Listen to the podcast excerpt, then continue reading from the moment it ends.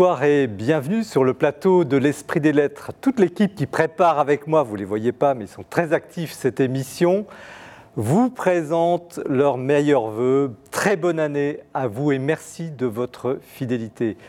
Catéo, le jour du Seigneur et la Procure s'unissent pour vous proposer, vous offrir chaque mois cette émission dédiée aux livres de religion et de spiritualité. Et nous sommes, comme toujours, installés ici à la Procure, donc près de la place Saint-Sulpice à Paris, dans ce qui n'est pas un décor, mais un vrai, véritable univers de vrais livres, une vraie librairie. D'ailleurs, il y a des livres de feu, des livres qui touchent, qui choquent l'esprit, des livres dont les mots atteignent l'âme au plus profond. Et ce soir, nous avons trois livres de ce genre.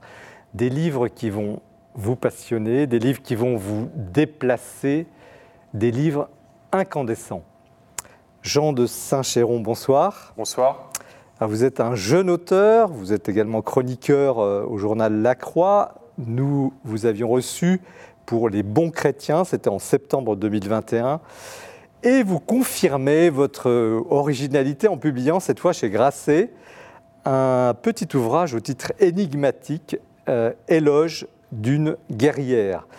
Alors la guerrière, c'est Sainte Thérèse de l'Enfant Jésus, dont vous racontez la vie à, nouveau frais.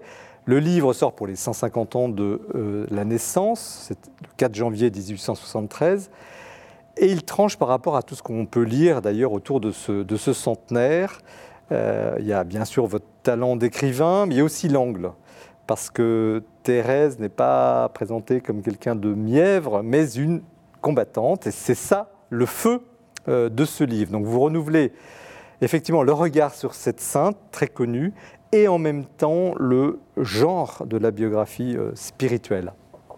Caroline Boidet, bonsoir. Bonsoir.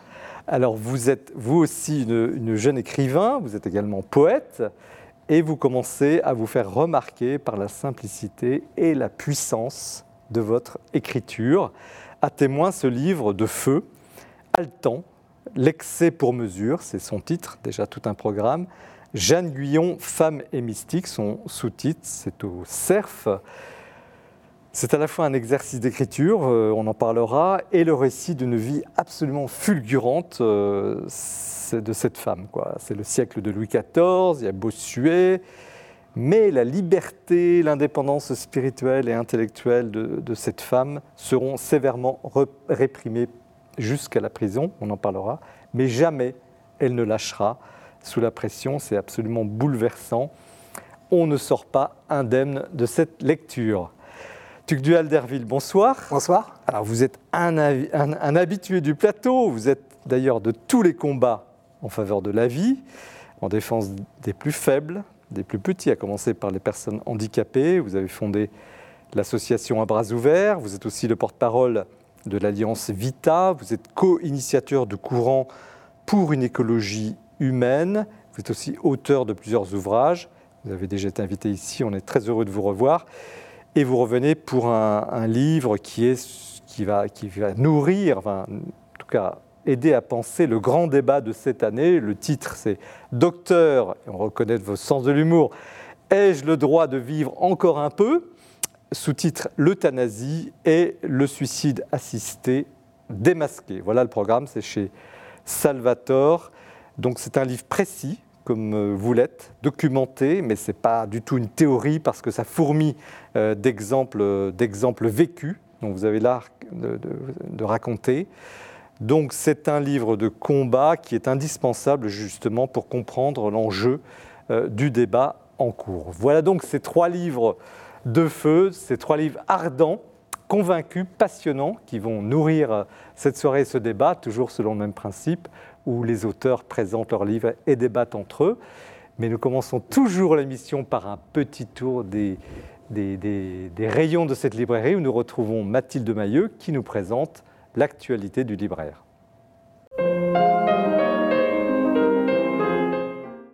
L'actualité du livre religieux en ce début d'année, eh bien c'est un très bel ouvrage que je vous invite à découvrir, une belle réflexion profonde qui nous invite à nous débarrasser de ce Dieu de gloire, ce Dieu tout-puissant.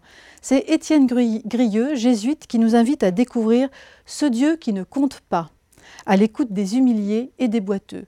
Ce Dieu qui ne compte pas, eh bien c'est celui qui s'adresse particulièrement à ceux qui comptent si peu ou peu dans la société. Peut-être ceux-là, eh bien justement, savent-ils reconnaître le visage du vrai Dieu? Un ouvrage essentiel. Notre lien quotidien à présent, c'est un très beau journal à la fois personnel et spirituel d'un jeune homme, Mathieu Yon. C'est publié aux éditions Nouvelle Cité. Ce jeune homme, donc, après des années d'études de philosophie, est très frappé par la figure de la philosophe Simone Veil, décide de changer de vie et de devenir maraîcher. C'est un véritable retour à la terre. Et ce journal, eh bien, c'est le fruit de ses réflexions personnelles sur le monde qui bouge, sur ce regard renouvelé qu'il pose, sur le bruit du monde, sur les intempéries qui fracassent le monde, et puis aussi des, des réflexions nourries de sa propre culture personnelle, cette terre qu'il travaille jour après jour. Un ouvrage vraiment étonnant et très attachant. Blanche Streb, à présent, un très bel auteur que nous aimons particulièrement, qui revient ici aux éditions Salvator dans une belle collection, La foi au cœur, grâce à l'émerveillement. En effet, c'est un très bel ouvrage de spiritualité qui nous invite à redécouvrir cette grâce toute particulière que peut provoquer l'émerveillement. Quel trésor allons-nous découvrir, pouvons-nous découvrir grâce à l'émerveillement? Quotidiennement, nous pouvons le toucher du doigt tous les jours. C'est un ouvrage magnifiquement bien écrit, un très bel ouvrage de spiritualité.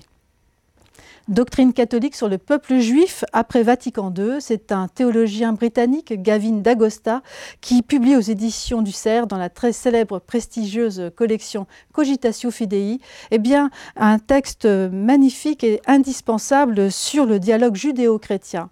C'est un ouvrage qui s'attache à présenter l'affirmation du magistère catholique depuis le Concile Vatican II et la déclaration Nostra Aetate. C'est un ouvrage rigoureux, précis, mais très accessible qui aborde ces questions à la fois cruciales, cruciales pardon, et essentielles.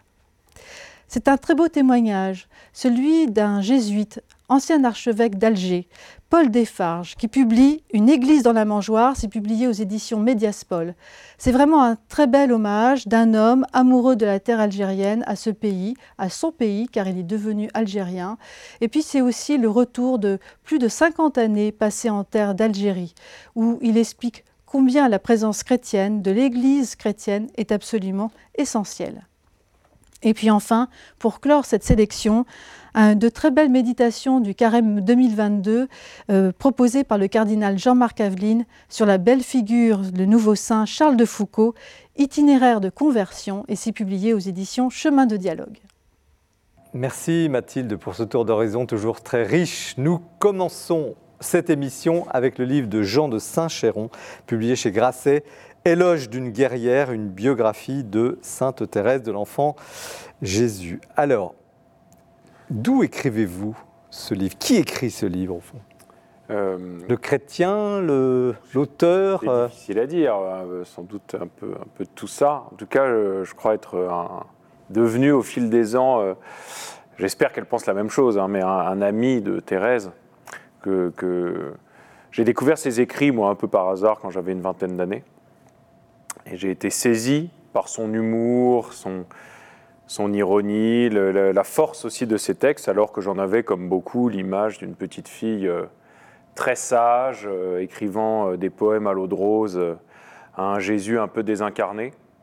Et c'est vrai que j'ai été marqué par son réalisme et puis aussi très séduit par sa grande féminité, sa, douceur, sa sensualité même. Euh, et puis euh, voilà, au fil, des, au fil des années, je l'ai lu, relu, j'ai lu des... Mais pourquoi elle? Parce qu'il y a beaucoup de saintes dans le paradis, si je puis dire. Pourquoi elle vraiment? Pourquoi elle maintenant? Bon, il y a l'anniversaire de, sa, de, sa, naissance, mais... Bon, euh, sans doute la Providence est à l'œuvre dans toutes les rencontres, hein, donc je ne peux pas vous dire. Vous parlez de rencontres Oui, oui, oui, absolument. moi, je me sens très, très proche d'elle, de, sa manière de, considérer les choses, de sa, de sa liberté. Elle m'impressionne aussi. Hein. Je ne dis pas que je me sens proche d'elle parce que je lui ressemble. En tout cas, j'aimerais lui ressembler. Mais euh, surtout, je suis profondément touché par sa capacité euh, à vivre sans compromission jusqu'au bout, euh, l'immensité de son désir en particulier. Alors est-ce que c'est ce qui explique le titre? Alors dans le titre il y a le mot éloge d'une guerrière. Alors pourquoi déjà le mot éloge? C'est assez rare. Aujourd'hui, en tout cas, on prononce peu d'éloges pour des installations, des choses importantes, mais éloge. Oui. Au, début, euh, j'avais projeté d'intituler le livre Portrait d'une guerrière. Et puis en en parlant avec un ami autour d'une table de cuisine, euh, je lui ai dit mais pourquoi pas euh, finalement éloge, ça sonne un peu chevaleresque. Et, et, comme il y avait cette idée de voilà aussi ce parallèle avec Jeanne d'Arc que je fais dans le livre parce que qui n'est pas un parallèle forcé puisque elle-même s'est identifiée à Jeanne d'Arc à certains moments de sa vie et puis qu'elle a écrit une vie de Jeanne d'Arc et que même mm. une photo magnifique de Thérèse euh, déguisée en Jeanne d'Arc. Euh, C'est le bandeau du livre, hein. de, Thérèse de Lisieux. Euh, voilà, exactement. Donc ça vient de là. Il y avait quelque chose dans, l'éloge de la, de la geste, la geste de la chevalerie. Je pensais même, pour tout vous dire, à, euh, à certains chants euh, de l'Antiquité grecque, dans l'Iliade. Donc il y a un parti pris quand même de. d'un guerrier mort en particulier. Vous vous, vous encensez, il y a un parti pris, euh, c'est pas une biographie critique. Oui, après, alors je pense avoir. alors c'est pas une biographie critique, en tout cas, c'est le récit d'une vie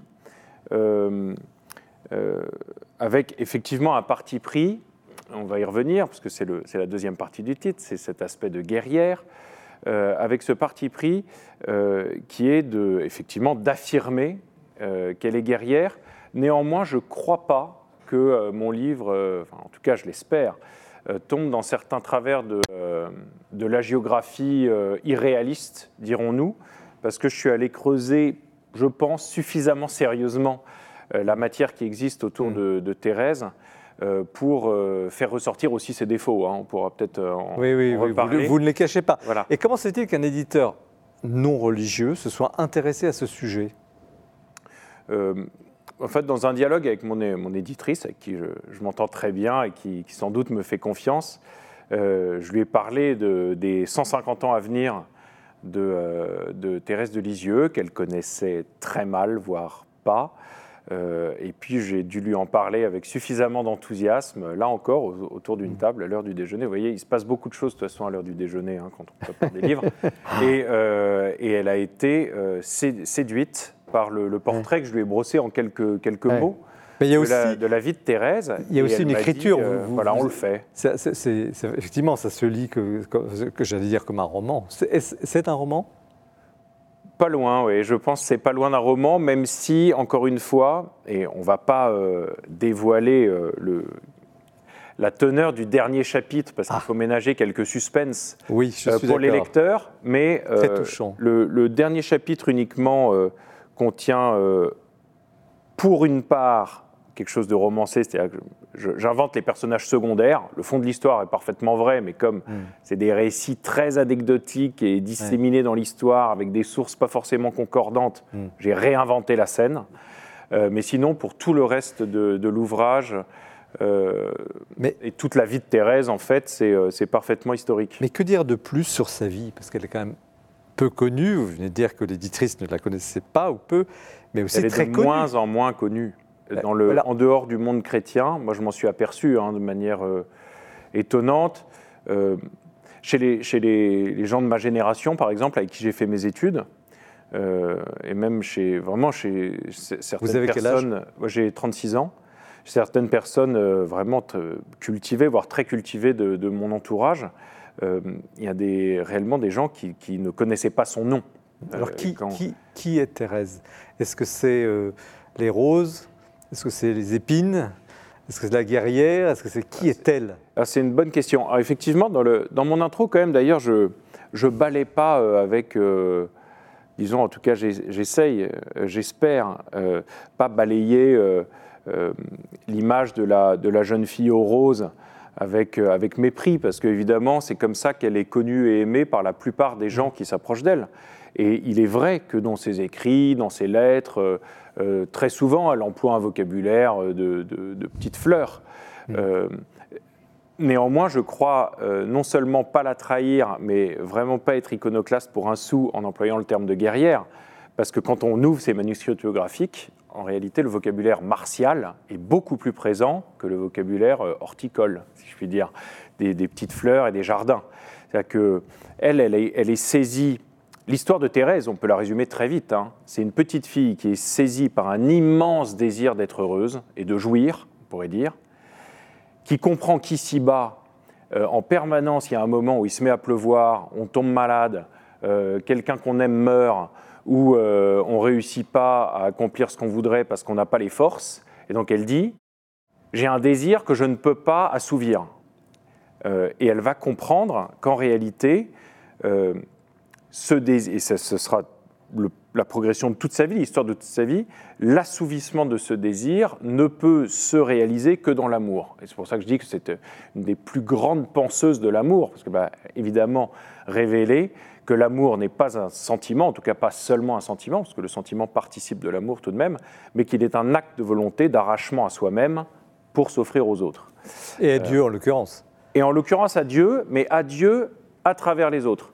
Euh, pour, pour Thérèse, hein, une phrase comme celle de, de Saint Jean, euh, celui qui dit qu'il aime Dieu, qu'il ne voit pas, mais qui n'aime pas son frère, qu'il voit, est un menteur, est très importante. Enfin, ça, c'est- Et quel est son message en définitive, son, son message, la pointe de son message spirituel? La pointe de son message spirituel, euh, bah, il est proche du, du- du message de, de l'Évangile. D'une certaine manière, on pourrait dire elle, elle invente rien, hein, enfin, du Nouveau Testament. Elle dit que Dieu est amour et que c'est en, en s'aimant les uns les autres qu'on rejoint euh, Dieu qui est amour et donc on est heureux parce que, tout simplement, on réalise ce pourquoi on est fait. Est-ce que l'Église la, la reconnaît encore à sa juste valeur? Est-ce qu'elle n'est pas un peu oubliée aussi euh, dans l'Église? Je pense qu'elle est un peu oubliée, euh, en particulier par euh, la majeure partie de ceux et celles qui composent l'Église, c'est-à-dire les fidèles, qui souvent ont une image euh, assez euh, limitée de Thérèse de Lisieux, euh, qui soit un peu ennuyeuse, un peu gnangnan, euh, soit euh, gentillette euh, sans plus, euh, soit voire carrément poussiéreuse.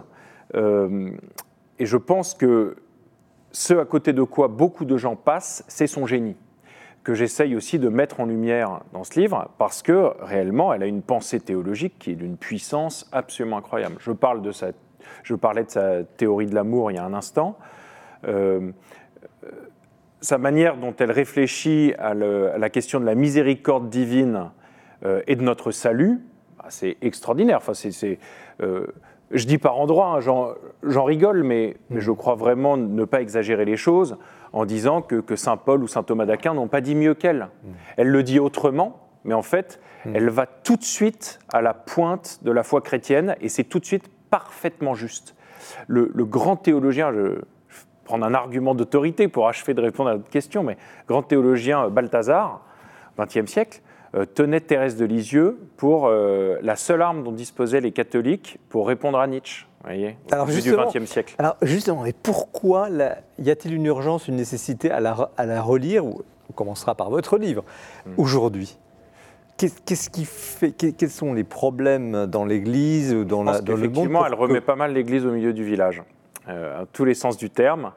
Euh, D'abord parce que il y a cette, euh, elle a cette théologie de la miséricorde qui prime absolument tout le reste. C'est euh, l'anti-scrupule, le- l'anti-religion du scrupule à l'extrême. Euh, donc ça, elle nous en prémunit à toutes les époques. hein. Je pense que ce n'est pas propre au début du siècle, XXIe siècle qu'il puisse parfois y avoir un retour à une certaine religion euh, de la lamentation et du scrupule. Et vous, l'expliquez très bien, à un moment donné, elle, elle se, elle se libère elle se vraiment. bat, de- ouais. littéralement, et elle éclaire les siens, elle éclaire. Mais parce que c'est, à l'époque, pour le coup, c'est totalement prégnant, enfin, c'est Ouais. étouffant. Et le catéchisme qu'elle reçoit, par moments, est vraiment euh, rance, irrespirable. Et elle s'en libère totalement. Et puis, elle, elle, elle est aussi, euh, elle nous donne un exemple de liberté euh, face à tous les déterminismes qu'on peut imaginer, qui est absolument extraordinaire, déterminismes sociaux. Elle rentre au Carmel contre la vie de sa famille, contre la vie de son oncle, contre la vie de la hiérarchie de l'Église. Euh, elle, elle- elle se bat aussi euh, contre une certaine euh, injustice qu'elle perçoit non seulement dans la société, on pourra en dire un mot, par exemple l'épisode Pranzini est révélateur, mais, mais aussi dans l'Église. Elle rue dans les brancards. C'est que il faut pas oublier que c'est une parole d'une liberté absolument folle à la fin du 19e siècle, Thérèse de Lisieux. La manière dont elle parle des prêtres, dont elle parle de la hiérarchie euh, ecclésiastique, dont elle parle de Rome, quand elle est, elle est choquée par euh, la misogynie euh, de certains qu'elle croise au Vatican, qui ne laissent pas entrer les femmes ici ou là, etc. Elle a une fraîcheur de parole, de pensée qui est absolument Et extraordinaire. quel est son, son rayonnement? Parce que vous évoquez par exemple la guerre de 14-18 où elle a été très priée par les, les, les- les Ça, poilus dans les tranchées. très- ouais. Et aujourd'hui, enfin, qu'est- qu'est-ce qu'on ne verrait pas de Thérèse, qui serait de Thérèse euh, de l'enfant Jésus? Alors déjà, je pense que l'exemple que vous prenez est très parlant, parce qu'en fait, on voit que Thérèse, elle est, euh, vous voyez, elle est béatifiée en 1920, donc deux ans après la fin de la guerre.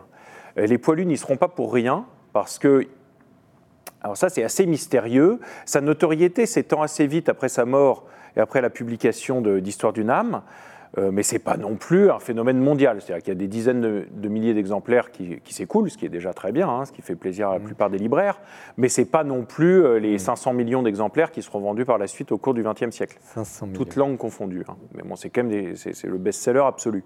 Mais donc sa notoriété s'é- s'étend, mais elle se met à exploser à partir de la guerre de 14 parce qu'elle est priée par les soldats français euh, dès début 14 dans les tranchées, qui l'appellent euh, leur petite sainte. Et alors, euh, il y a des récits euh, euh, miraculeux de Thérèse sortant un poilu blessé d'un trou d'obus, etc., à tel point que sa notoriété traverse les lignes et elle se met à être priée aussi par les soldats allemands. Donc ça, c'est quand même une très très belle Ah, C'est figure en pleine guerre. Savoir qu'il y a les soldats des deux lignes, des Mhm. deux camps, qui prient Ouais. la petite Thérèse et qui écriront au pape euh, pour réclamer sa béatification. Et donc, pourquoi je dis que c'est important que vous, vous, vous m'ayez fait parler de ça? C'est parce que après la guerre, étrangement, et après sa canonisation, quelques années plus tard, euh, on se limitera presque pendant euh, 70 ans, euh, ou 80, euh, à l'image de stucs peints euh, un, Oui, un peu niais. Que vous euh, décrivez dans d'ailleurs avec, dans laquelle elle a été enfermée. avec respect et humour, parce que c'est aussi une dimension. Alors mais j'aimerais bien avoir la réaction de, de Caroline Boidet comme femme et aussi euh, connaisseuse de, de- de mystique. On en parlera pour votre livre, évidemment, tout à l'heure. Comment vous, vous réagissez à cette vie, euh, au livre, à la fois dans sa forme et dans le fond de, de Jean Euh, bah, dans sa forme, ça m'a beaucoup intéressée parce que, alors vous n'en avez pas parlé euh, tout de suite, mais euh, le tout début de votre livre, vous ouvrez quelque chose d'assez personnel sur votre histoire familiale, sur votre grand-mère. Absolument. Euh, donc c'est une entrée qui est euh, personnelle. On sent que ça a résonné en vous, que la vie de Thérèse de Lisieux a résonné en vous, dans votre famille, etc. Donc ça, moi, ça m'a ça m'a intéressée. Après, c'est vrai que c'est une euh, Et vous la connaissiez, vous, cette Thérèse alors oui, je la, je la connaissais, oui. euh, beaucoup- elle est beaucoup plus connue que, que Jeanne Guyon quand même, néanmoins. Oui. Euh, et ce qui est frappant aussi, c'est ce, ce dont vous parlez très bien à l'instant, son désir en Dieu, sa, sa jouissance en Dieu, qui nous rappelle sans cesse combien euh, Dieu s'éprouve charnellement. Et elle, elle l'a vraiment euh, non seulement écrit, mais vécu. Et puis ce qui est très beau, c'est un peu comme, Ja- comme Jeanne, mais cette espèce de, de force, cette espèce de forçat de l'amour euh, qui, qui imprègne tout son, toute son existence. Tulliel d'Herville, je ne vais pas vous demander euh, si vous connaissiez Sainte Thérèse d'Enfant Jésus, évidemment, mais qu'est-ce qui. Avez-vous redécouvert quelque chose dans ce livre? Oui, j'ai- été assez surpris qu'on écrive un- un- encore un livre sur Sainte Thérèse de l'Enfant Jésus, bien que peut-être il n'y en a pas tant que cela.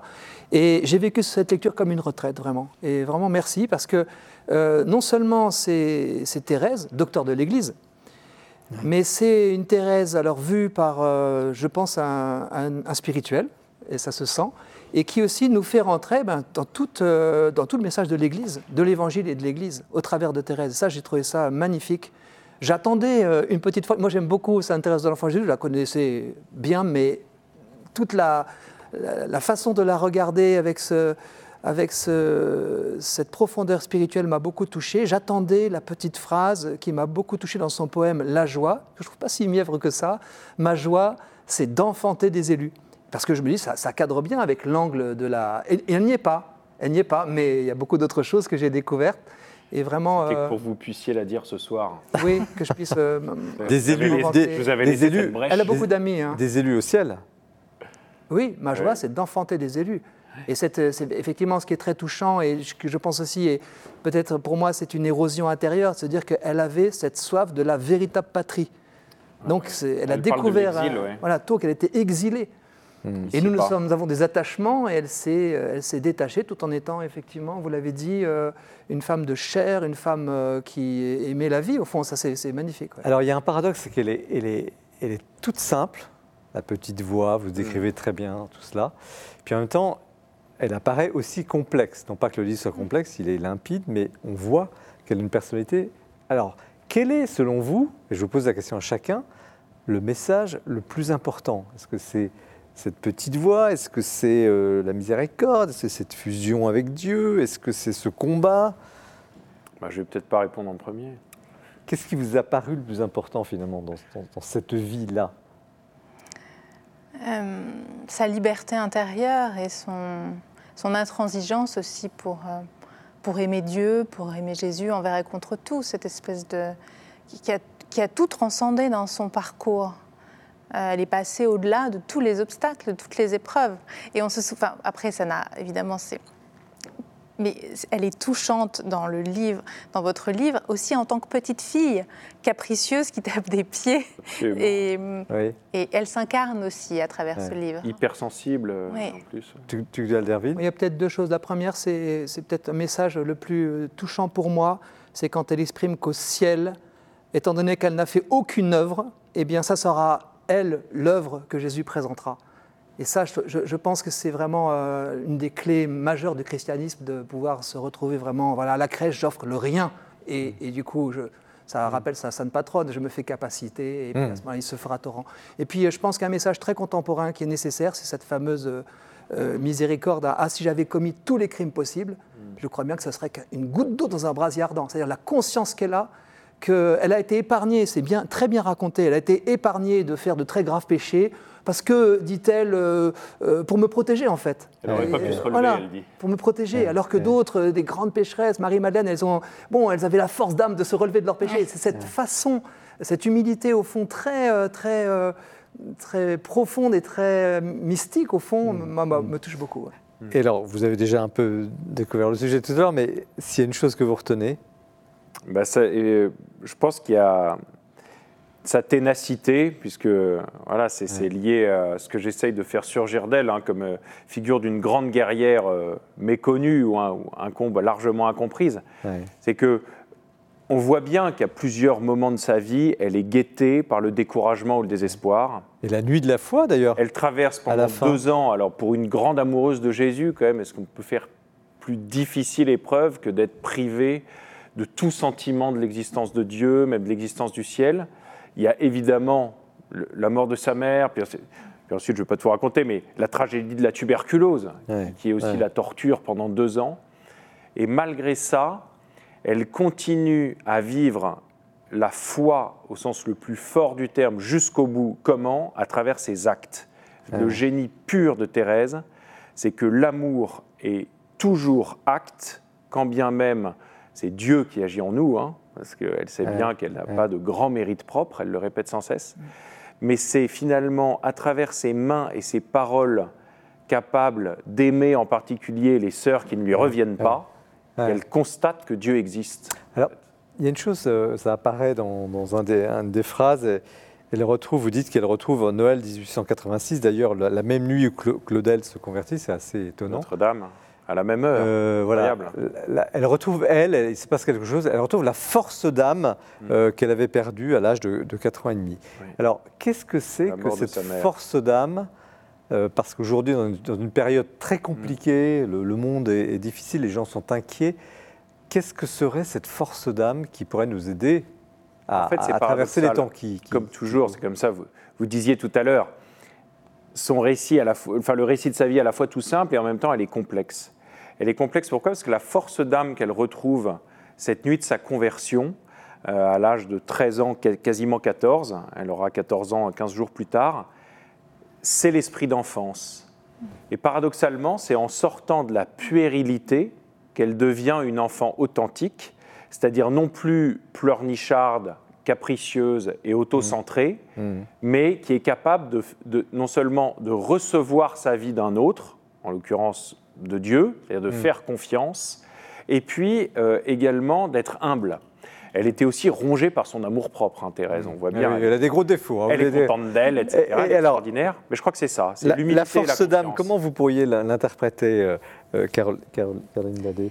Euh, bah, pour le, vraiment, dans ce moment très précis, c'est ce que vous venez très bien de- d'exprimer, c'est vraiment quitter l'enfance pour mieux la retrouver. Ça, et, et donc, c'est à la fois euh, s'extraire, euh, en effet, de son narcissisme, de son égoïsme, et retrouver toute l'humilité euh, Hmm. de Jésus. Donc, cette force d'âme, c'est de.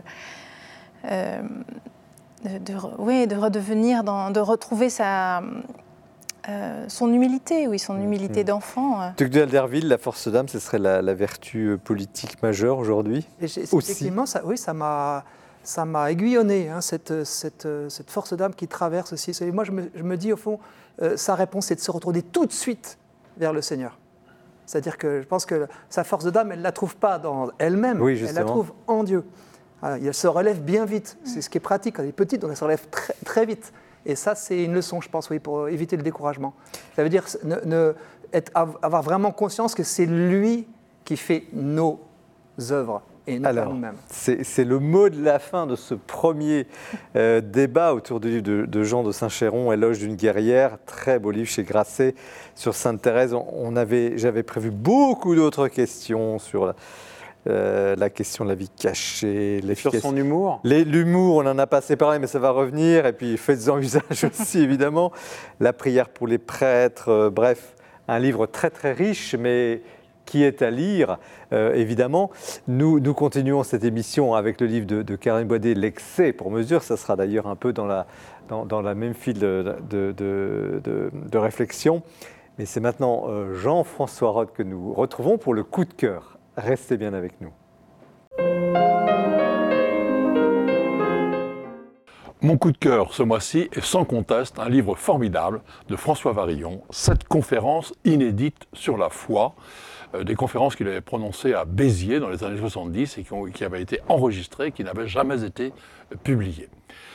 Euh, J'entends déjà des gens me dire oui, François Varillon, quand même, on connaît très bien, et puis, euh, bon, c'est peut-être un petit peu quand même du passé. Eh bien, je vous le dis, si vous prenez ces conférences, vous serez enthousiasmé par euh, la vigueur de la pensée, par le, le talent de, l'orateur, par le souffle de- de son discours.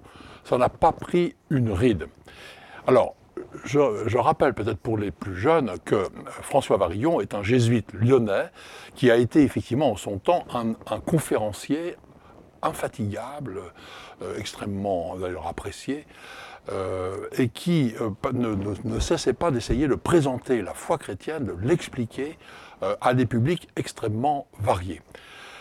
D'ailleurs, beaucoup de ces conférences ont été réunies dans un ouvrage euh, par monseigneur Bernard le- l'ouvrage Joie de, croire, joie de vivre, qui est depuis de- des générations un, un best-seller et qui reste aujourd'hui encore un maître-livre pour euh, comprendre et vivre euh, la foi chrétienne. Alors, peut-être que pour caractériser François Varillon, on peut dire trois choses. La première, c'est une passion exceptionnelle de transmettre. Et avec beaucoup de talent, parce qu'en fait, il s'était formé en étant professeur, professeur de lettres, et puis aumônier des Cagneux à Lyon, à Paris, enfin, en tout cas avec des, jeunes. Et il savait bien que, oui, il fallait les intéresser. Donc, il a beaucoup travaillé euh, cette manière de rendre ses conférences très euh, passionnantes.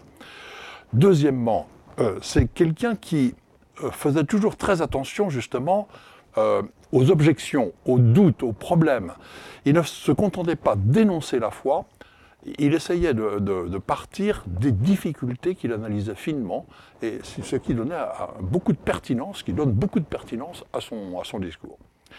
Et troisièmement, il sait très bien se centrer sur l'essentiel. Il essaie d'être effectivement très attirant pour la, foi, mais sans rien lâcher évidemment de ce qui est important. Par exemple, une des conférences, c'est tout simplement euh, que veut dire Christ est mort pour vous, pour nous? Imaginez que vous ayez à expliquer ça comme ça de but en blanc à un public. Euh, avouez que c'est pas si facile que ça. Ben, vous verrez comment il s'en tire, c'est formidable. Alors voilà, ceux qui connaissent déjà euh, François Varillon, je, je peux vous le dire, ils vont être tout à fait heureux de redécouvrir, de retrouver cet homme au talent exceptionnel et euh, qui avait un christianisme euh, ouvert, humaniste, euh, libre, joyeux. Et puis ceux, les plus jeunes qui ne le connaissent pas, eh bien, je les encourage à découvrir ce, transmetteur exceptionnel. Merci Jean-François. Difficile de résister à votre enthousiasme. On va, se précipiter sur les ouvrages de François Varillon. C'était effectivement euh, très convaincant et surtout réel. Caroline Baudet, donc vous publiez aux éditions du CERF un livre au titre euh, de Feu. Je parlais de livre de Feu au début de l'émission, c'en est un, comme celui d'ailleurs de sur Sainte-Thérèse. Le titre L'excès pour mesure, Jeanne Guyon, femme et mystique. Alors, on va parler de qui était Jeanne Guyon, parce qu'elle est beaucoup moins connue que euh, Sainte-Thérèse d'Enfant Jésus, évidemment. Mais d'abord, un petit mot sur vous. Qui êtes-vous? Est-ce que vous êtes euh, écrivain passionné par les questions de foi Est-ce que vous êtes vous-même croyante Enfin, Si c'est pas trop intrusif, quelques mots sur, euh, sur votre Euh, personnalité. Euh, écrivain, oui, très certainement. Poète. J'ai publié des recueils de poèmes, trois recueils de poèmes aux éditions Bruno Doucet, et puis des romans, en effet. Et le premier euh, euh, se déroulait dans un, dans un village arabe, dans une, un monastère qui s'appelle le monastère d'Abou Ghosh, où j'ai demandé euh, le baptême, puisque je suis née juive. Euh, et donc ce roman, qui s'appelle Comme un veilleur attend l'aurore, issu d'un psaume, déjà sans doute était fondateur de, ensuite de ma trajectoire, mais pas forcément d'écrivain, puisque tous mes ouvrages ne sont pas euh, imprégnés de, de ma foi, quoique on verra plus tard, peut-être le dira, on le dira. Mais en tout cas, voilà, Jeanne Merguillon, c'est le premier texte qui est entièrement consacré à, à une mystique et qui... euh, Alors pourquoi l'avez-vous euh, choisie Qu'est-ce qui vous a attiré chez elle? Puis après, on, on dressera rapidement son portrait. Euh, D'abord, votre attrait pour cette oui. femme. Sa singularité, c'est-à-dire que parmi toutes les mystiques, euh, euh, c'est l'une des rares, enfin la seule même, qui a été, qui a été mariée. Elle a été mariée pendant 12 ans. Elle a vécu la maternité. elle a été très éprouvée. Elle a eu cinq enfants et elle en a perdu deux. C'était assez courant à l'époque euh, sous Louis XIV, mais elle a vraiment été éprouvée par l'existence. On va y revenir tout au long de sa vie, depuis son enfance. Elle n'a pas eu une enfance aussi facile, en tout cas aussi aimante que celle de, de Thérèse dont on vient de parler à l'instant. Euh, et donc cette vie un, un peu crucifiée quand même, euh, et une foi inébranlable. Ça, ça a été le premier aspect, c'est-à-dire être complètement saisi par son existence, par sa trajectoire. Et puis ensuite, la découverte de ses écrits qui sont subjugants, qui sont fascinants. C'est des torrents d'écriture. Des mots qui, qui, qui- des mots de feu. Enfin, c'est, Oui, c'est incandescent. Quoi. absolument, oui. Bienheureuse enflammée. Alors bien pourquoi, et on va parler d'elle maintenant, mais avant, une dernière question. Pourquoi vous la tutoyez? Parce que c'est, c'est une sorte de dialogue, c'est pas un dialogue parce qu'elle ne vous répond pas, mais, mais, mais vous la tutoyez, vous, enfin, c'est, un- c'est une façon de raconter qui est très très intéressante, très, très prenante. Pourquoi ce choix? Bah, Parce que j'avais envie d'être en... proche d'elle. Alors en dialogue, euh, est-ce qu'elle m'a répondu? Je- Sans doute, en fond. Mais hum, c'était une manière euh, contemporaine de m'adresser à elle et peut-être, je l'espère, de nous, de nous l'offrir, de nous offrir euh, son existence, d'être au plus près de... Parce que ces récits biographiques, c'est vraiment euh, c'est des, des ouvrages très importants. Euh, on- voilà, peut-être grâce à ce roman, puisque c'est un roman, même si c'est très fidèle à son parcours et à son existence, nous la rendra plus proche. C'est vraiment ce que, ce que j'aimerais. Je crois que c'est réussi. Alors, parlons de Jeanne Guyon. Qui, qui est cette femme Donc, euh, on, est, on est dans le siècle de, Louis XIV. hein, qui, elle est née euh, dix ans après lui, je crois. On est quasiment un siècle après le Concile de Trente. Enfin, c'est une époque très, très riche euh, et tumultueuse en, en termes de religion, de débat, de théologie. Mais qui est-elle dans ce, dans ce contexte, cette Jeanne Guyon? Euh, elle naît en effet en 1648. Elle vient d'une famille aristocratique euh, de province. Euh, elle en effet, elle, vit sous le, sous le règne de Louis XIV, même si elle lui survivra et Dieu sait qu'il aura été vraiment dur avec elle. Donc elle vient voilà, d'une famille, aristocratique. Elle, elle a une enfance assez douloureuse, assez difficile, un père très aimant, mais une mère qui est parfaitement indifférent, euh, indifférente euh, à, sa, à Jeanne. Et en revanche, qui est très proche de son fils, c'est assez courant à l'époque. la, la foi qui, qui l'anime, cette foi. euh, Oui. euh, à toute épreuve. hein, C'est rare Oui. de voir un tel, une telle. Ça vient, ça vient, ça grandit ou ça, elle a déjà ça en elle depuis son Elle a, elle ça très tôt, parce qu'elle se marie à 15 ans, mais bien avant cela, très très tôt, euh, on est frappé, euh, la reine d'Angleterre qui est en exil à l'époque et qui croise son chemin est tout à fait saisie par cette petite fille et veut en faire euh, la demoiselle d'honneur de sa, de sa fille, euh, elle est saisissante. C'est-à-dire que Mm. toutes les personnes qui la croisent, et d'ailleurs toute son enfance jusqu'à son mariage, elle va de couvent en couvent non pas pour être novice parce qu'elle est bien trop jeune, mais parce qu'elle est, euh, elle a un appel fou euh, euh, en Dieu. Et puis, et, et les gens qui la croisent sont saisis par, euh, par la marque de Dieu euh, en elle et sur elle. Alors, sans déflorer le livre, donnez-nous les grands, les grands traits de sa vie, les grandes, les grandes dates, enfin pas les grandes dates, mais les, Oui. grands, les, les grands moments de cette vie. Bah Alors, on vient de dire à peu près l'enfance. Voilà. Ensuite, elle se marie, donc une enfance très éprouvée. Elle va de couvent en couvent. Et ensuite, à 15 ans, elle, elle est mariée. Elle se marie avec un homme qui a 22 ans, qui est 20 22 ans plus âgé qu'elle. Donc, c'est quand même assez éprouvant. Néanmoins, elle est assez contente de partir et notamment de quitter sa mère. Euh, et là, elle va vi- vivre vraiment les, les- les croix du mariage euh, terribles parce qu'elle vit avec sa, sa belle-mère qui est complètement euh, arachnéenne, frustrée, etc. et qui la et qui la piste partout. Et au fond, à ce moment-là, sa foi et après ce qui deviendra sa doctrine se fondent. C'est-à-dire qu'il lui est interdit de sortir, il lui est interdit de faire oraison, il lui est interdit de prier, il lui est interdit de communier, et parce que euh, y a une sorte de, de, de mainmise sur elle, de son mari d'abord, de sa de sa belle-mère. Et finalement, l'espace de l'oraison et de la prière se réduit, se réduit à un lit, se réduit euh, à, à une vie intérieure qu'elle densifie. Euh, et en- donc, elle est mariée, donc, euh, mariée, on vient de le dire. Elle, elle a ensuite cinq enfants. Elle en perd deux, euh, qui sont le, le premier à- enfin, qui meurt de maladie. Elle-même contracte la vérole que- qui tue son fils. Elle en est très heureuse parce qu'elle elle- c'est plutôt une, une- une belle femme. Et elle est heureuse d'être enlaidie. Elle est heureuse de, de- de pouvoir euh, euh, se présenter au monde euh, sous une face qui soit tout autre pour plaire à Dieu. Euh, Et après, elle entre, elle devient religieuse? ah non, elle ne, devient jamais, elle ne devient jamais religieuse. C'est c'est vraiment ça sa caractéristique. C'est que son mari euh, ensuite meurt et au lieu de se mettre sous la tutelle d'un autre homme, ce qui est assez courant à l'époque, euh, au contraire, elle, elle quitte ses deux fils. Elle garde avec elle sa fille et là, elle donne tout son héritage. Elle est quand même très riche à la mort de son mari et elle donne tout son héritage aux nouvelles catholiques. Euh, euh, mais sans vouloir ni être novice, ni être supérieure, ce qu'on lui propose, parce qu'elle se sent profondément appelée ailleurs. Mais elle est quand même euh, quelqu'un qui discerne, quelqu'un qui a une vie de prière fulgurante. Donc elle est, elle est pas religieuse, mais elle est plus qu'une religieuse. C'est une femme proche de, de, de- de l'Église. Alors on peut parler peut-être euh, euh, des débats théologiques autour de Mhm. justement qu'est-ce qui lui est reproché à ce moment-là?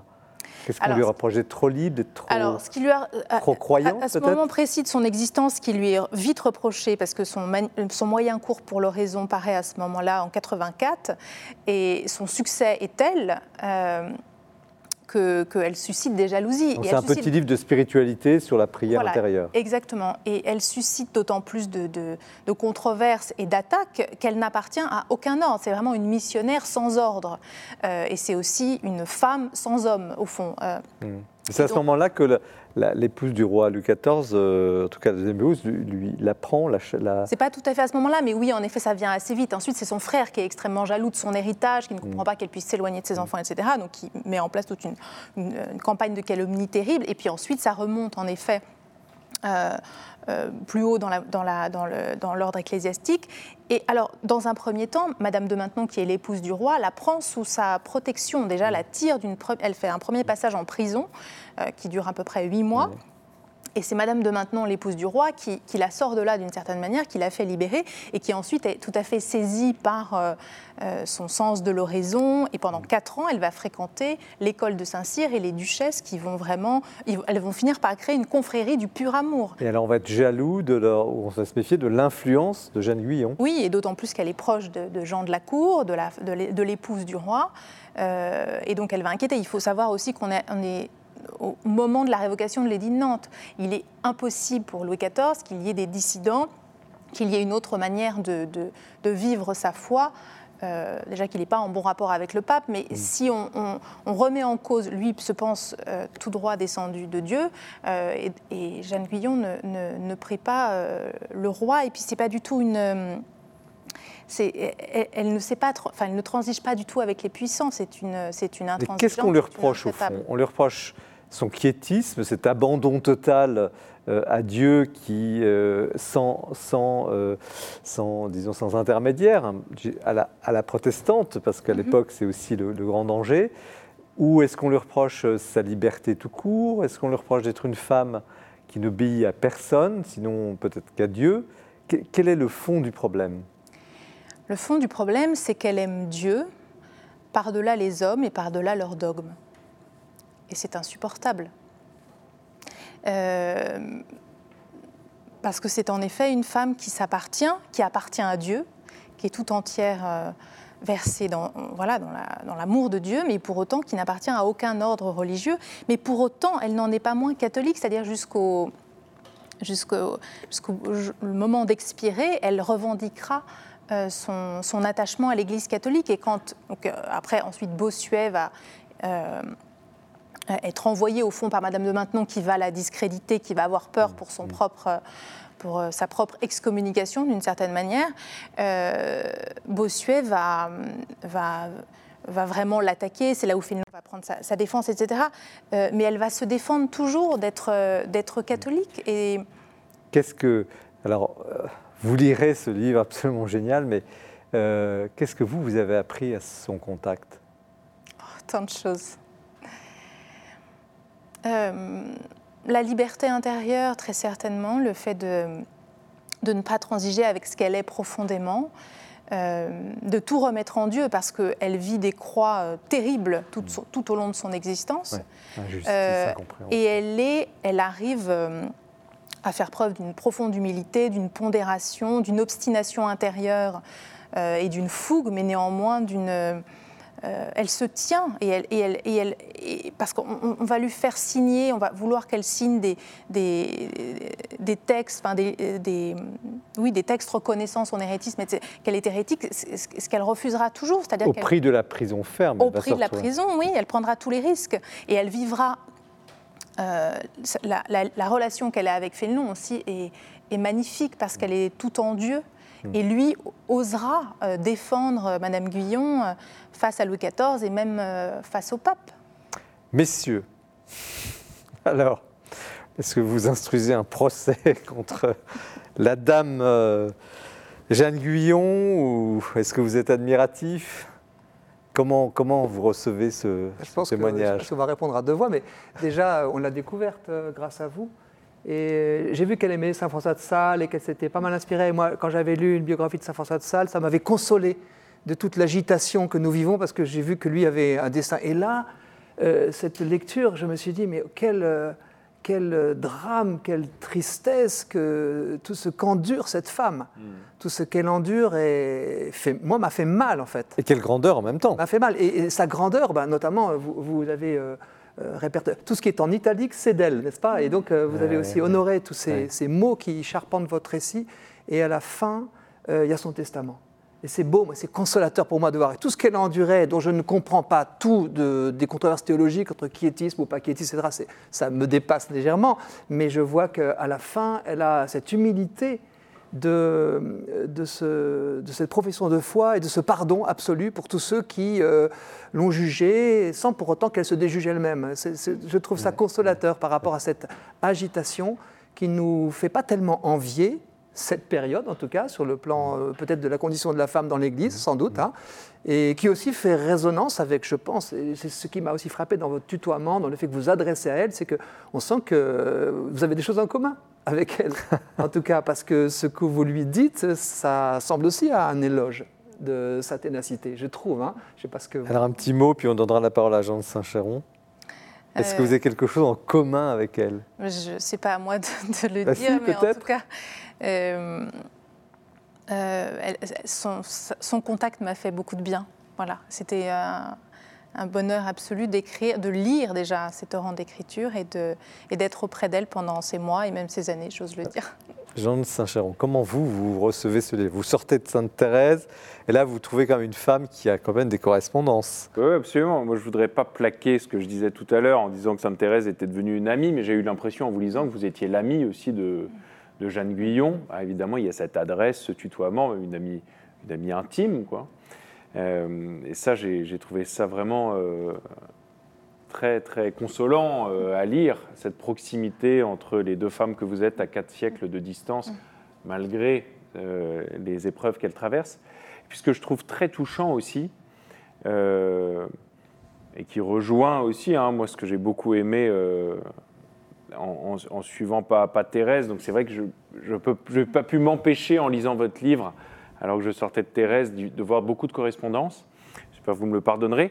Mais en tout cas, c'est cette capacité aussi à rester euh, unis à Dieu euh, en toutes circonstances.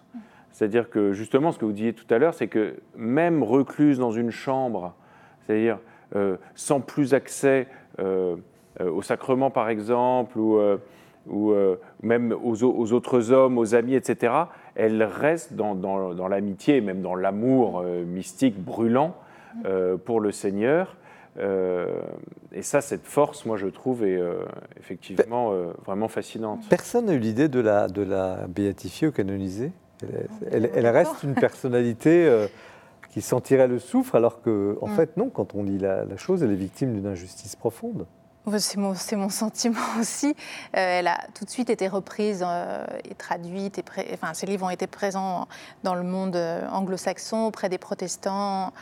et il a fallu attendre la fin du 19e siècle pour qu'elle soit, que ses écrits, sa pensée soit réhabilitée. dans l'Église, tout de même, catholique Voilà, dans le monde francophone. Mais voilà, ça, ça et là, ça a arrêté là. Qu'est-ce qu'il y a de suspect, ça m'a beaucoup frappé, dans la, dans la vie intérieure Parce qu'au fond, on lui reproche d'avoir un dialogue intime avec Dieu. Aujourd'hui, ça paraîtrait saugrenu, mais comment c'est possible En tout cas, cet héritage est étonnant parce que, comme je disais à Caroline euh, tout à l'heure, avant que l'émission commence, moi, je, connaissais mal euh, Jeanne Guyon, qu'on appelle souvent Madame Guyon. Euh, mais tout ce que j'en savais, c'est que je l'associais dans mon esprit au quiétisme. Et à l'hérésie, en fait. Euh, vous pouvez la décrire en un mot? Du, du quiétisme. Bah, le quiétisme, vous, me corrigez si je me trompe, mais c'est le fait euh, d'entrer dans un état de passivité euh, spirituelle absolue qui fait que, bon là, c'est là, c'est en, en, cela que ça rejoint la doctrine luthérienne en particulier, de, de, de la grâce seule euh, qui sauve, mais qui fait plus que sauver, qui fait vivre, qui est le tout de la vie de l'homme, jusqu'à l'abandon radical de, toute volonté, de tout acte propre. Mm. Mm. Alors qu'en fait, sa vie est quand même beaucoup plus euh, nuancée que vous, mm. ce, dont vous rendez très bien compte dans le livre. Mais moi, c'est l'idée dans laquelle je l'avais un peu enfermée malgré moi. C'est-à-dire que c'est. Mais, comment se fait-il que la vie intérieure, on imagine ce siècle, grand siècle, un siècle d'intériorité, et en fait, l'intériorité est combattue? Non, et puis ce qu'il faut dire aussi, c'est que Bossuet, au fond, a gagné. C'est-à-dire, Fénelon a été disgracié. Donc, c'est cette histoire qu'on retient. Et on est à l'époque où, en effet, le quiétisme euh, est combattu. Euh, Molinos euh, finit en prison, etc. Et il, y a des mœurs, extrêmement légères. Jeanne-Marie Guillon n'est pas quiétiste. Elle n'est pas quiétiste parce qu'elle elle, elle, ne se, elle ne se refuse, elle ne refuse aucune magistrature. Et preuve en est, c'est qu'elle écrit, et elle écrit pour soumettre ses écrits. Elle écrit pour être approuvée par l'Église. Donc c'est une manière de transmettre mmh. véritablement son, expérience euh, mystique. Duel d'Herville, ça vous, ça vous choque pas cette, cette, le fait que la vie intérieure ait été à ce point suspecte? Et je me demande si elle ne l'est pas encore aujourd'hui, au fond. C'est-à-dire euh, dans un monde qui est quand même, entre guillemets, sans Dieu, euh, une femme qui se donne tout entier à Dieu, dont il n'est pas tant parlé que cela dans le livre pour ce qui est Dieu, parce que ce dont il est parlé, c'est de l'amour qu'elle a pour son Dieu, mmh, mmh, je trouve. Hein. Et, eh bien, ça, c'est très euh, révolutionnaire aujourd'hui encore, euh, où, euh, il y a peut-être une suspicion aussi pour le rapport à, mon histoire personnelle avec mon Dieu. Ce n'est pas forcément quelque chose qui s'étale tant que ça. Alors, il y a une autre... oui. La brûlure mystique aussi, en fait, vous faites très bien le rapprochement aussi dans le livre, et c'est suspect pour beaucoup, en particulier à l'âge moderne, c'est pour ça que je me permets de. c'est quoi la brûlure mystique bah, la, la brûlure mystique, c'est-à-dire euh, les, les- les- les élans d'amour qui, qui affluent euh, dans, dans- dans un être pour un Dieu quand même invisible. hein. Euh, et et vous, vous, vous- vous- vous citez Lacan à un moment, vous parlez du, du fait qu'on a pu accuser aussi ces mouvements-là d'hystérie, etc. Et qu'en fait, on a réduit à des, à des phénomènes que, que se sont attelés à décrire euh, les psychanalystes. De névrose Euh, en fait, Mm. euh, voire plus, enfin, voire des folie, psychoses, quoi. Euh, euh, ce qui en réalité euh, relève d'une âme euh, parfaitement saine. Et d'ailleurs, Alors- ces- alors, ces justement. montrent qu'elle est. euh, Justement, et la question, parce qu'on l'a un petit peu traité tout à l'heure, mais il faut qu'on en parle absolument, parce que c'est le titre excès, l'excès pour mesure. Donc, est-ce que l'outrance, l'excès, euh, ce que vous venez de décrire, la brûlure, est, est- le signe ou le passage euh, un peu obligé de, ou la validation d'une vie, euh, disons, spirituelle totalement accomplie Ou est-ce que c'est une voie absolument particulière réservée à quelques âmes? Comment se fait-il que, l'excès ait été sa mesure? Euh, c'est une, euh, oui, c'est- une incandescente. Euh, c'est une euh, sorte de bienheureuse enflammée.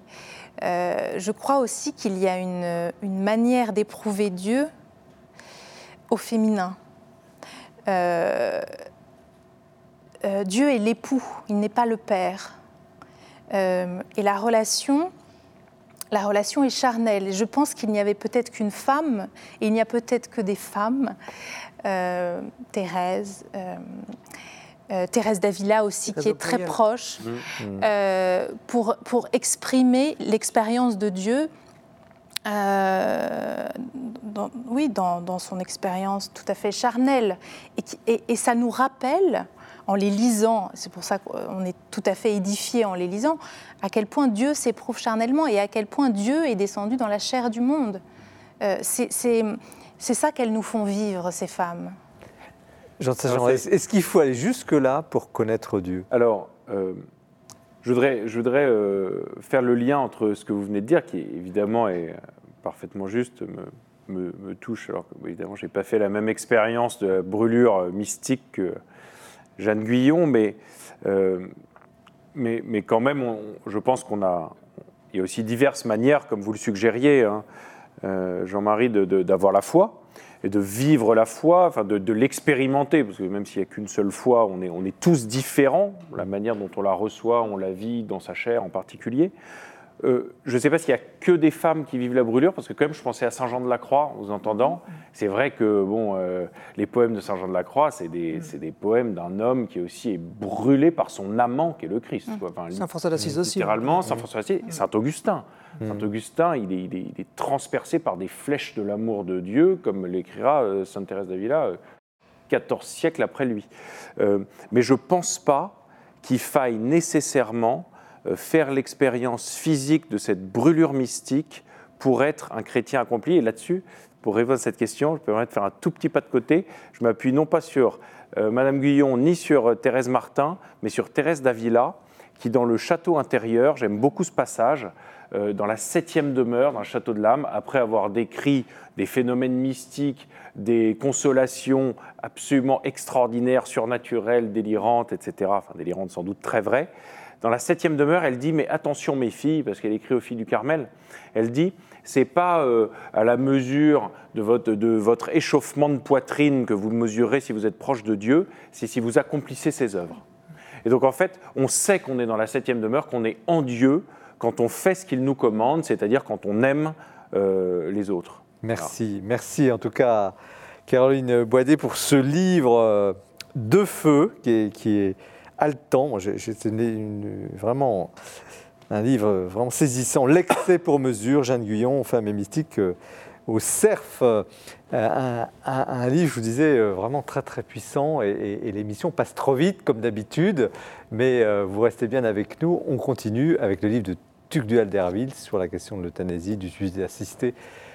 Livre très important cette année, sauf que maintenant nous retrouvons Guillaume Vanier qui va dresser le portrait d'un homme que vous avez tous connu, d'un grand, grand, grand pape.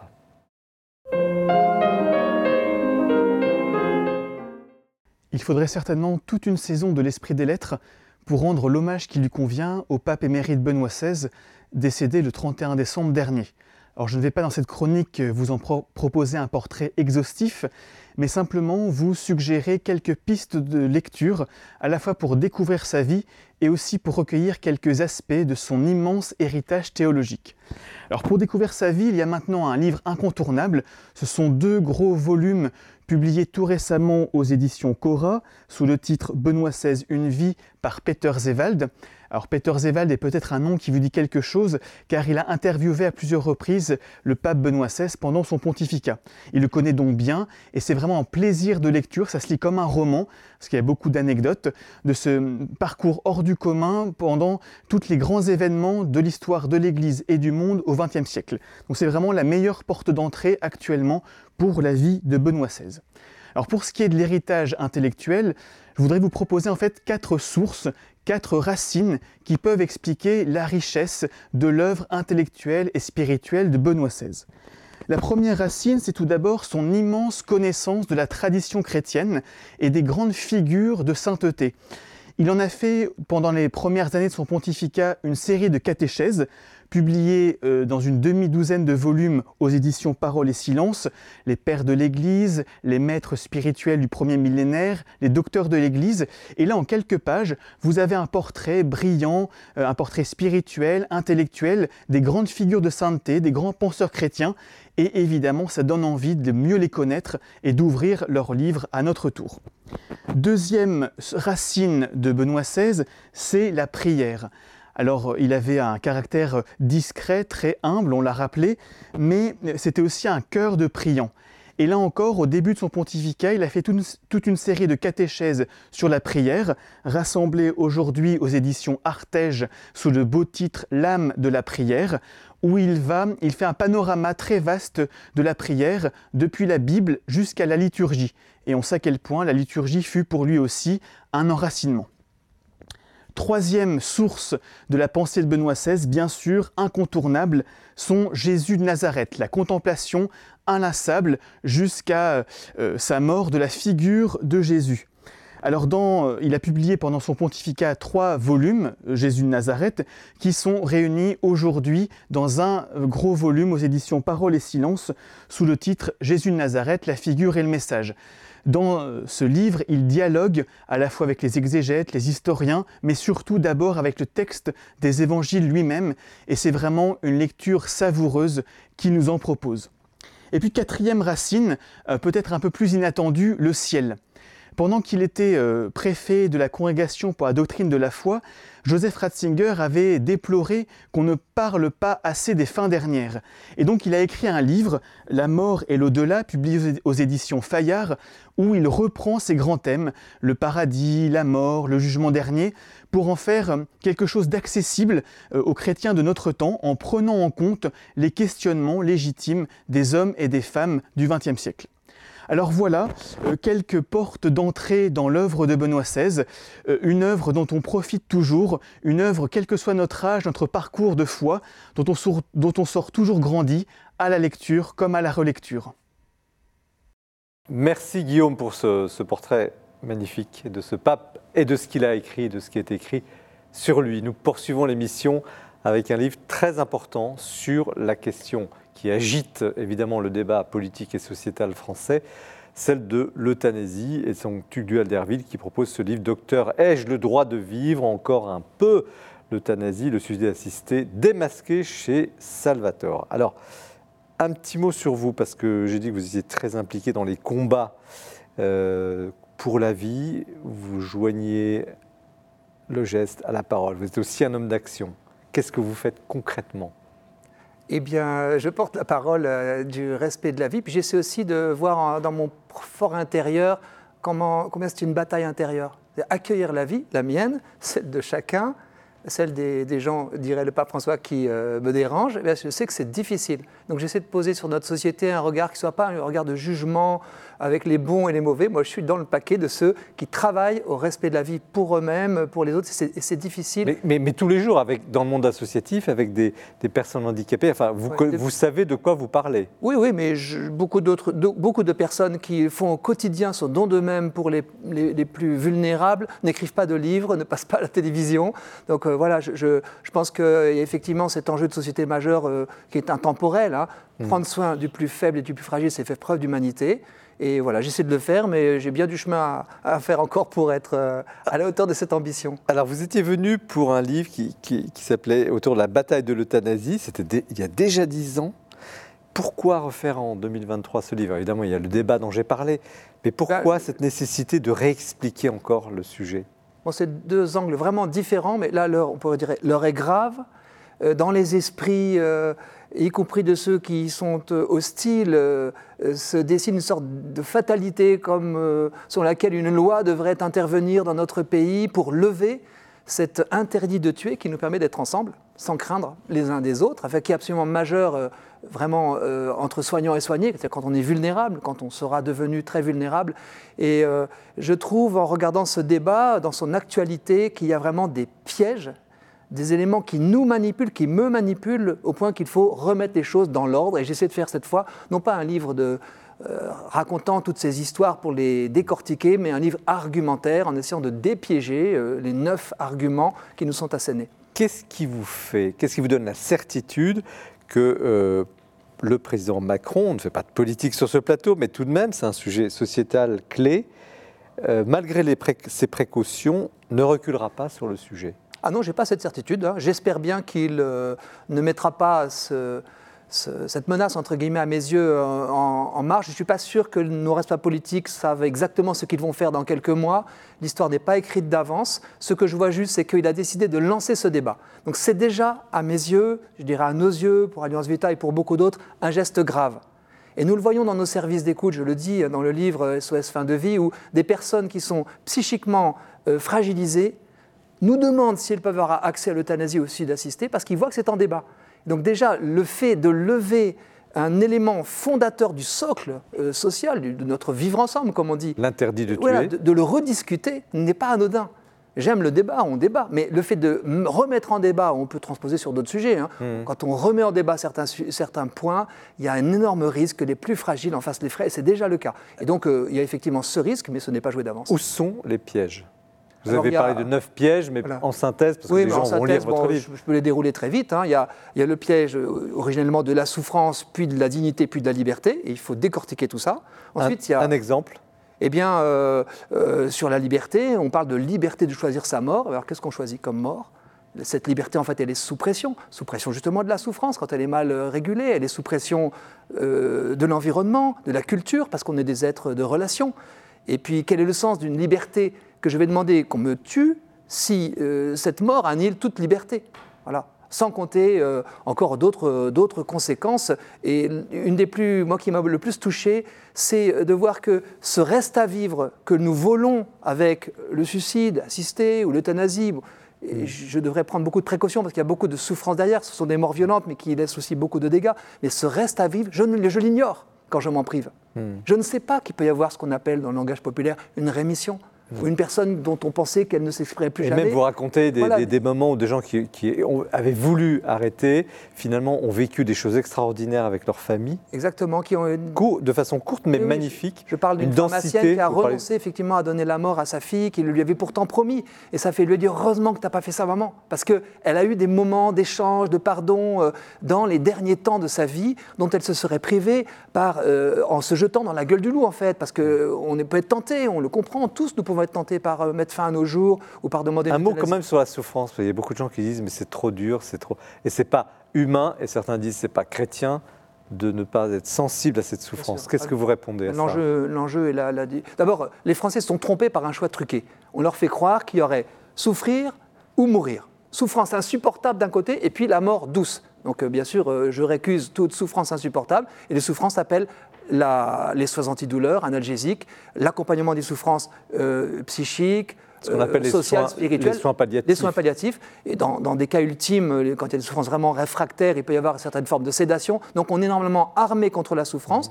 Et euh, les grands spécialistes nous disent qu'on ne fait pas assez. Il y a des files d'attente encore euh, dans les Donc vous n'êtes pas pour l'acharnement thérapeutique. Bien sûr, il faut, il faut récuser à la fois cet acharnement thérapeutique qu'on appelle en langage plus châtié le- les traitements inutiles ou disproportionnés. Et bien sûr, il faut les, les, les Hmm, à un moment récuser. donné, Ce- la ce- ce n'est nature pas de la déontologie médicale. Et aussi récuser le passage à l'acte pour trouver cette troisième voie qui est pleine de créativité et d'exigence, et les soins palliatifs, pour que je puisse consentir, que nous puissions consentir à cet imprévisible de la mort. Qui, nous, nous allons tous mourir, ça c'est pas un scoop, hein, mais euh, nous ne savons pas ni le jour ni l'heure. Quand Donc on personne commence n'a le droit de donner volontairement la mort, mais on a le devoir de soulager autant qu'on peut la souffrance. C'est ça, comme, euh, selon le, le collectif interassociatif que- à laquelle nous participons, c'est soulager mais pas tuer. Alors quels sont les autres pièges? J'en ai parlé de trois, euh, je vous ai et- coupé. Bon, là, je, je- je passe dans ma deuxième partie. Ce sont en fait trois promesses que j'estime, que nous estimons biaisées. La première promesse, euh, c'est euh, c'est de dire on va vous compenser ça par des soins palliatifs. C'est-à-dire qu'on va, ne vous inquiétez pas, on va développer les soins palliatifs. Et c'est un peu comme l'excipient d'un poison.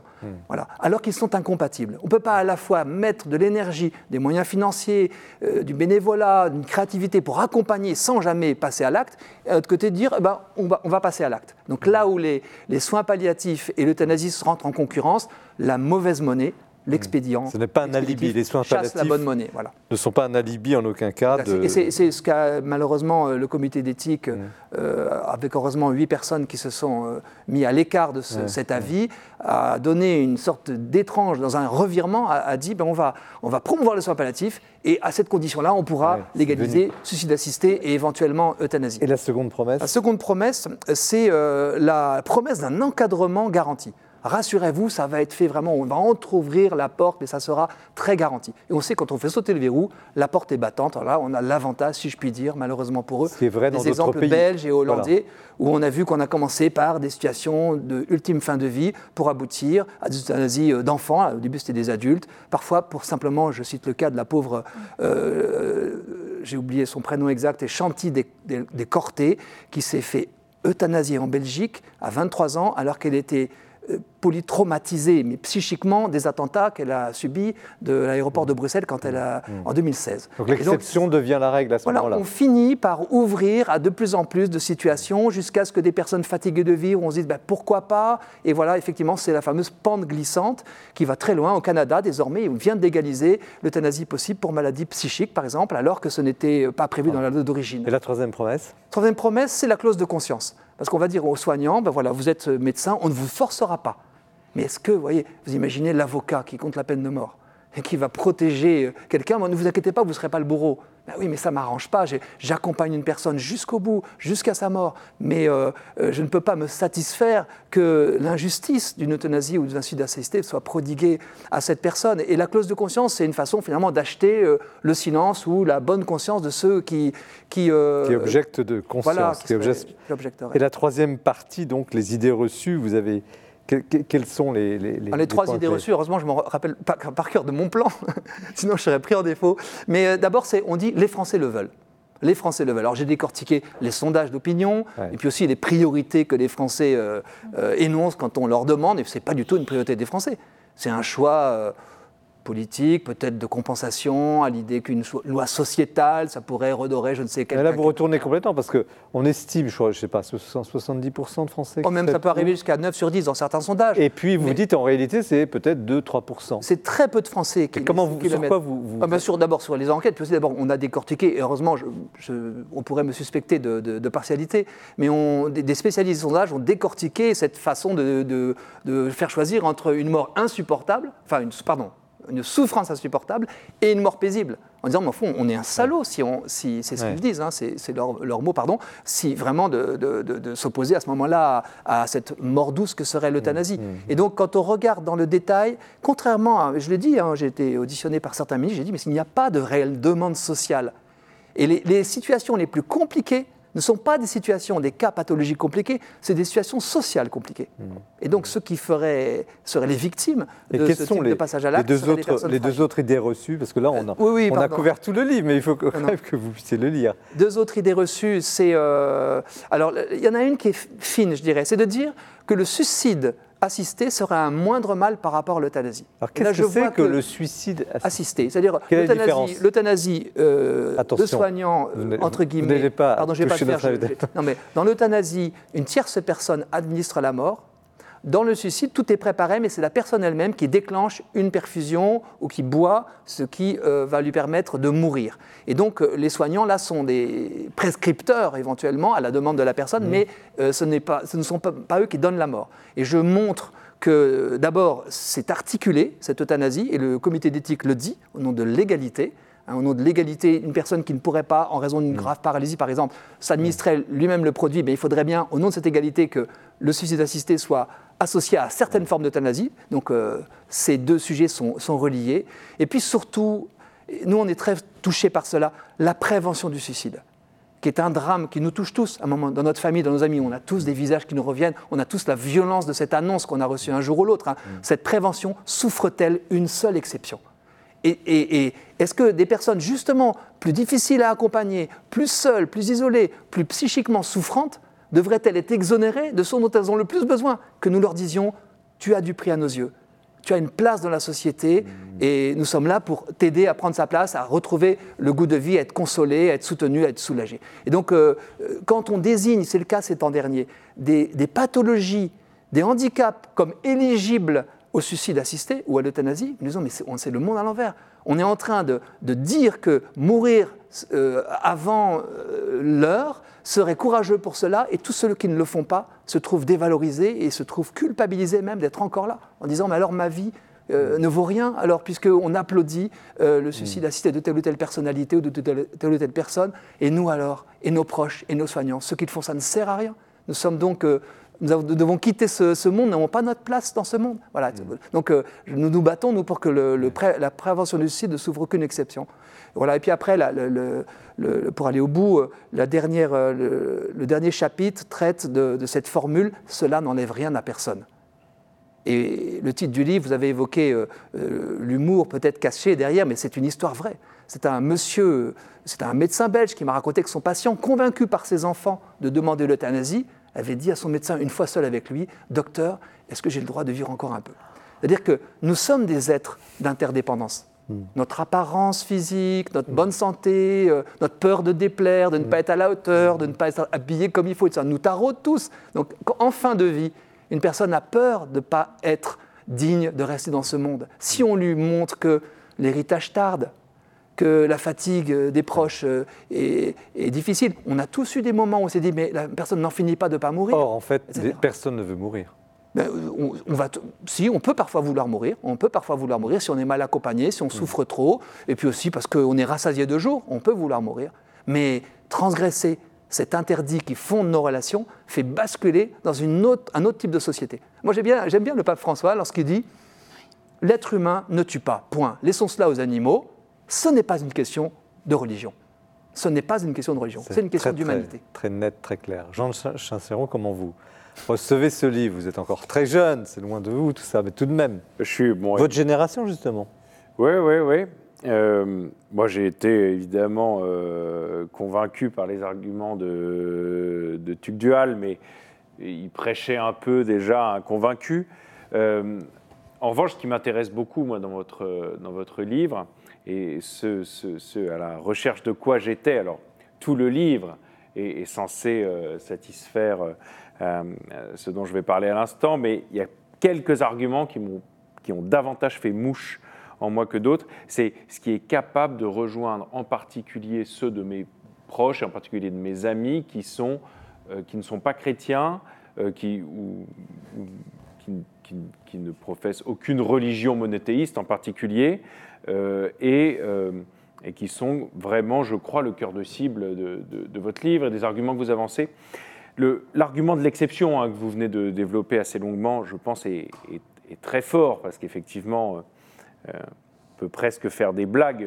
Effectivement, il est interdit de, de, de battre sa femme, par exemple. On pourrait dire, bon, instaurer une loi qui permet quand même de mettre une petite claque de temps en temps. Évidemment, c'est- outrancier ce que je dis là. Ouais. Mais vous voyez, c'est qu'il y a, il y a un truc qui s'appelle euh, l'interdit du meurtre. C'est-à-dire que c'est euh, vraiment l'interdit par excellence. Euh, autour duquel se retrouve toute la sagesse humaine, Oui, C'est pas religieux. la, la philosophie, Ouais. c'est le, c'est, c'est le cœur presque de notre morale, c'est-à-dire que la vie de l'autre est sacrée, en particulier la vie de l'autre est sacrée. Et quand on se met à organiser la possibilité de, de- de la, du meurtre de l'autre, hein, je, je suis navré d'employer ce terme parce que euh, c'est, pour contrebalancer l'excès inverse qui m'exaspère et qui vous exaspère aussi. Mm. On le sent bien dans votre livre. Euh, L'association pour le droit de mourir dans la dignité, par exemple, qui parle d'éteindre la lumière. Moi, j'ai envie d'éclater de rire. Ouais. Il ne s'agit pas Oui, d'éteindre la ou de- lumière. ou de pleurer. Il s'agit quand même de, de donner la mort. Mm. Caroline, Caroline Boidet, comment vous, comme femme, vous, recevez ce livre et, et finalement ce débat Parce que c'est- le livre est en plein dans euh, le débat actuel euh, en France.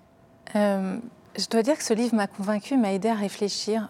J'étais pas tout à fait sûre de mon avis avant de m'y plonger, et notamment sur la question de l'exception, où on se dit toujours, oui, mais et on a connu tous des gens euh, euh, au bord de la mort et, tout à fait désespérés. Mais là où j'ai été euh, voilà saisie par votre livre, c'est en effet, donc d'une part, euh, la loi d'exception, enfin le, principe d'exception est, impossible parce que on, fait entrer, et ça vous le dites très bien, dans l'esprit de chacun, qu'à un moment donné, si on fait passer l'euthanasie ou le suicide assisté, euh, il y a une sorte de quelque chose de tout à fait mortifère qui rentre en nous, et ça, devient possible.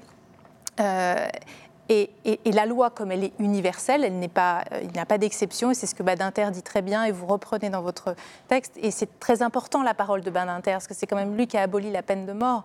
Et au fond, ça marche ensemble. Euh, et comme vous le dites très bien, la vie, enfin, non seulement la vie, on ne la, elle est mystérieuse, mais la mort l'est aussi, on ne peut pas en décider.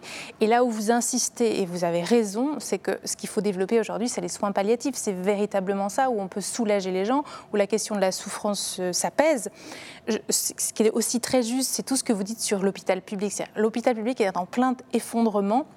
Comment on peut imaginer que ça va bien se passer et que, et que voilà, et on donne soudainement, un- on donnerait soudainement un pouvoir fou, une surpuissance aux médecins, euh, euh, complètement à l'inverse total du serment d'Hippocrate, où on demanderait de pouvoir tuer.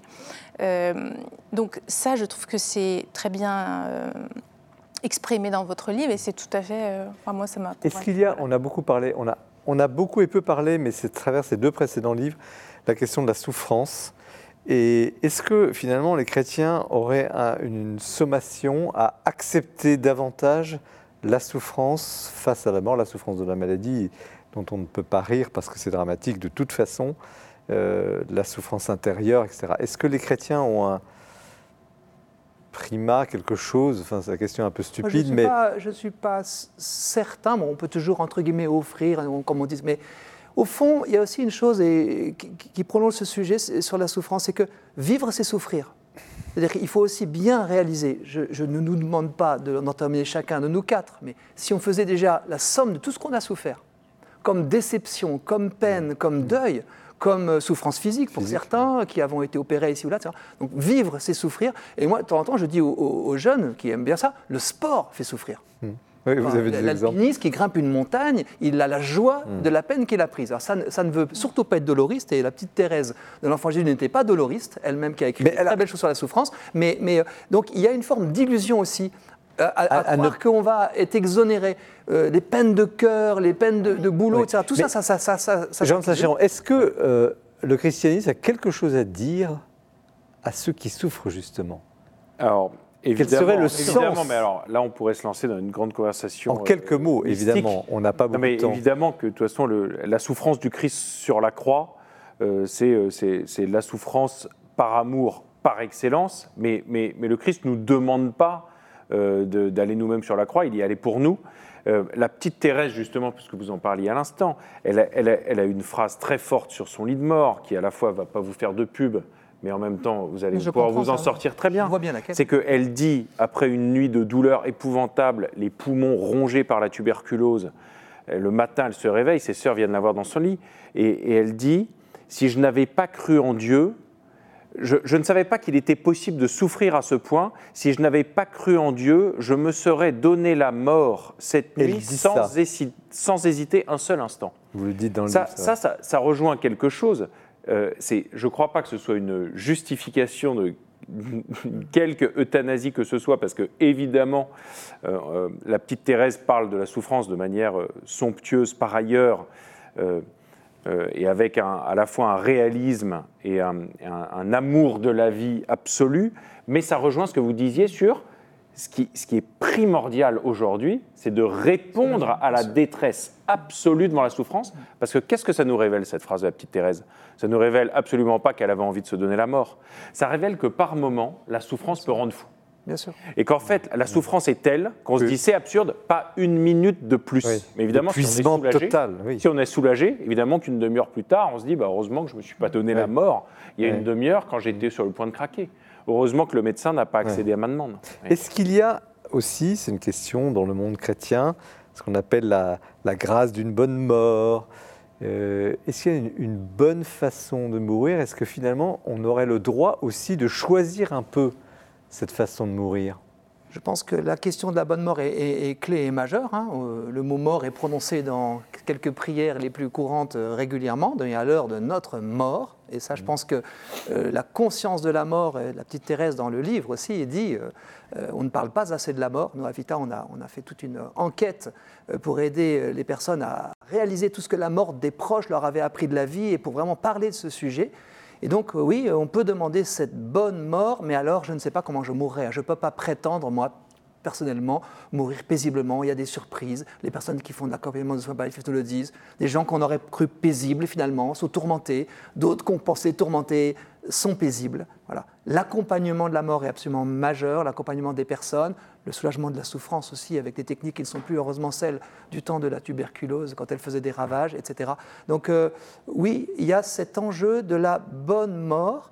Et moi j'aime bien aussi le livre de Damien Leguet, euh, qui est paru il y a pas mal d'années déjà, Le fin mot de la vie, où il explique qu'il faut faire attention à ne pas privilégier à l'excès le confort, au risque de priver de la parole. Donc très compliqué du coup. Hmm. C'est important de sédater parfois. Donc la question de la conscience, vous l'abordez aussi. On a, euh, la personne a besoin de transmettre des paroles, des paroles de pardon, des paroles de remerciement. On, emporte en héritage des paroles, on a besoin d'en dire aussi. Et les personnes ne meurent pas, on l'a remarqué, je le note aussi, de manière totalement fortuite. Elles meurent davantage après euh, les fêtes de leur religion, suivant leur hmm. religion. Elles meurent, davantage après avoir revu hmm. quelqu'un. Ou même quand une personne, le compagnon, le conjoint qui tenait la main, va prendre un café et la personne meurt pudiquement à ce moment-là. Donc il y a, vous voyez, il y a quelque chose qui, j'aime bien le dire parce que ça veut dire qu'on euh, a aussi sa part dans, dans le moment de sa mort. Il y a une imprévisibilité, mais il y a aussi le lâcher-prise.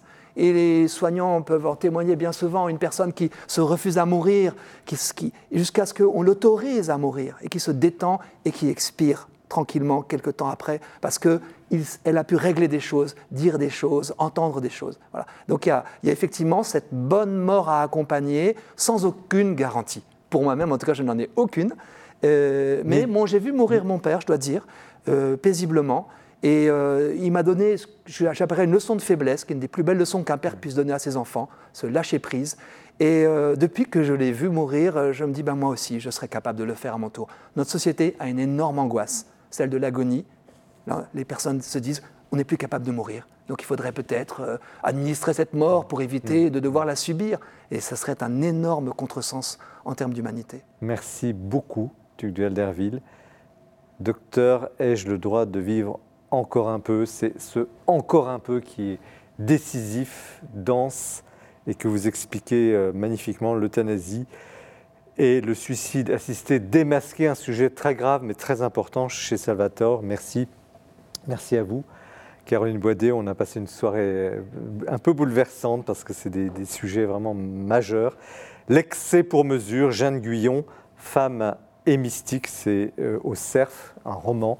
Merci à vous, Jean de Saint-Chéron. Éloge d'une guerrière chez Grasset, ce petit livre, petit livre, disons, le fit, grand livre sur Sainte Thérèse de l'Enfant Jésus. Vous avez promis une soirée ardente, des livres incandescents. Je crois que la promesse a été tenue. Nous avons passé un, très, beau début d'année ensemble. Merci de votre attention, de votre fidélité à cette émission. Vous la retrouvez sur les sites euh, évidemment de KTO, du Jour du Seigneur et de la Procure. Elle est rediffusée. Parlez-en, parlez de cette émission autour de vous. Je crois qu'elle fait aussi beaucoup de bien. En tout cas, c'est pour cela que nous la faisons. Nous nous retrouvons dans un mois. Très bonne soirée. Au revoir.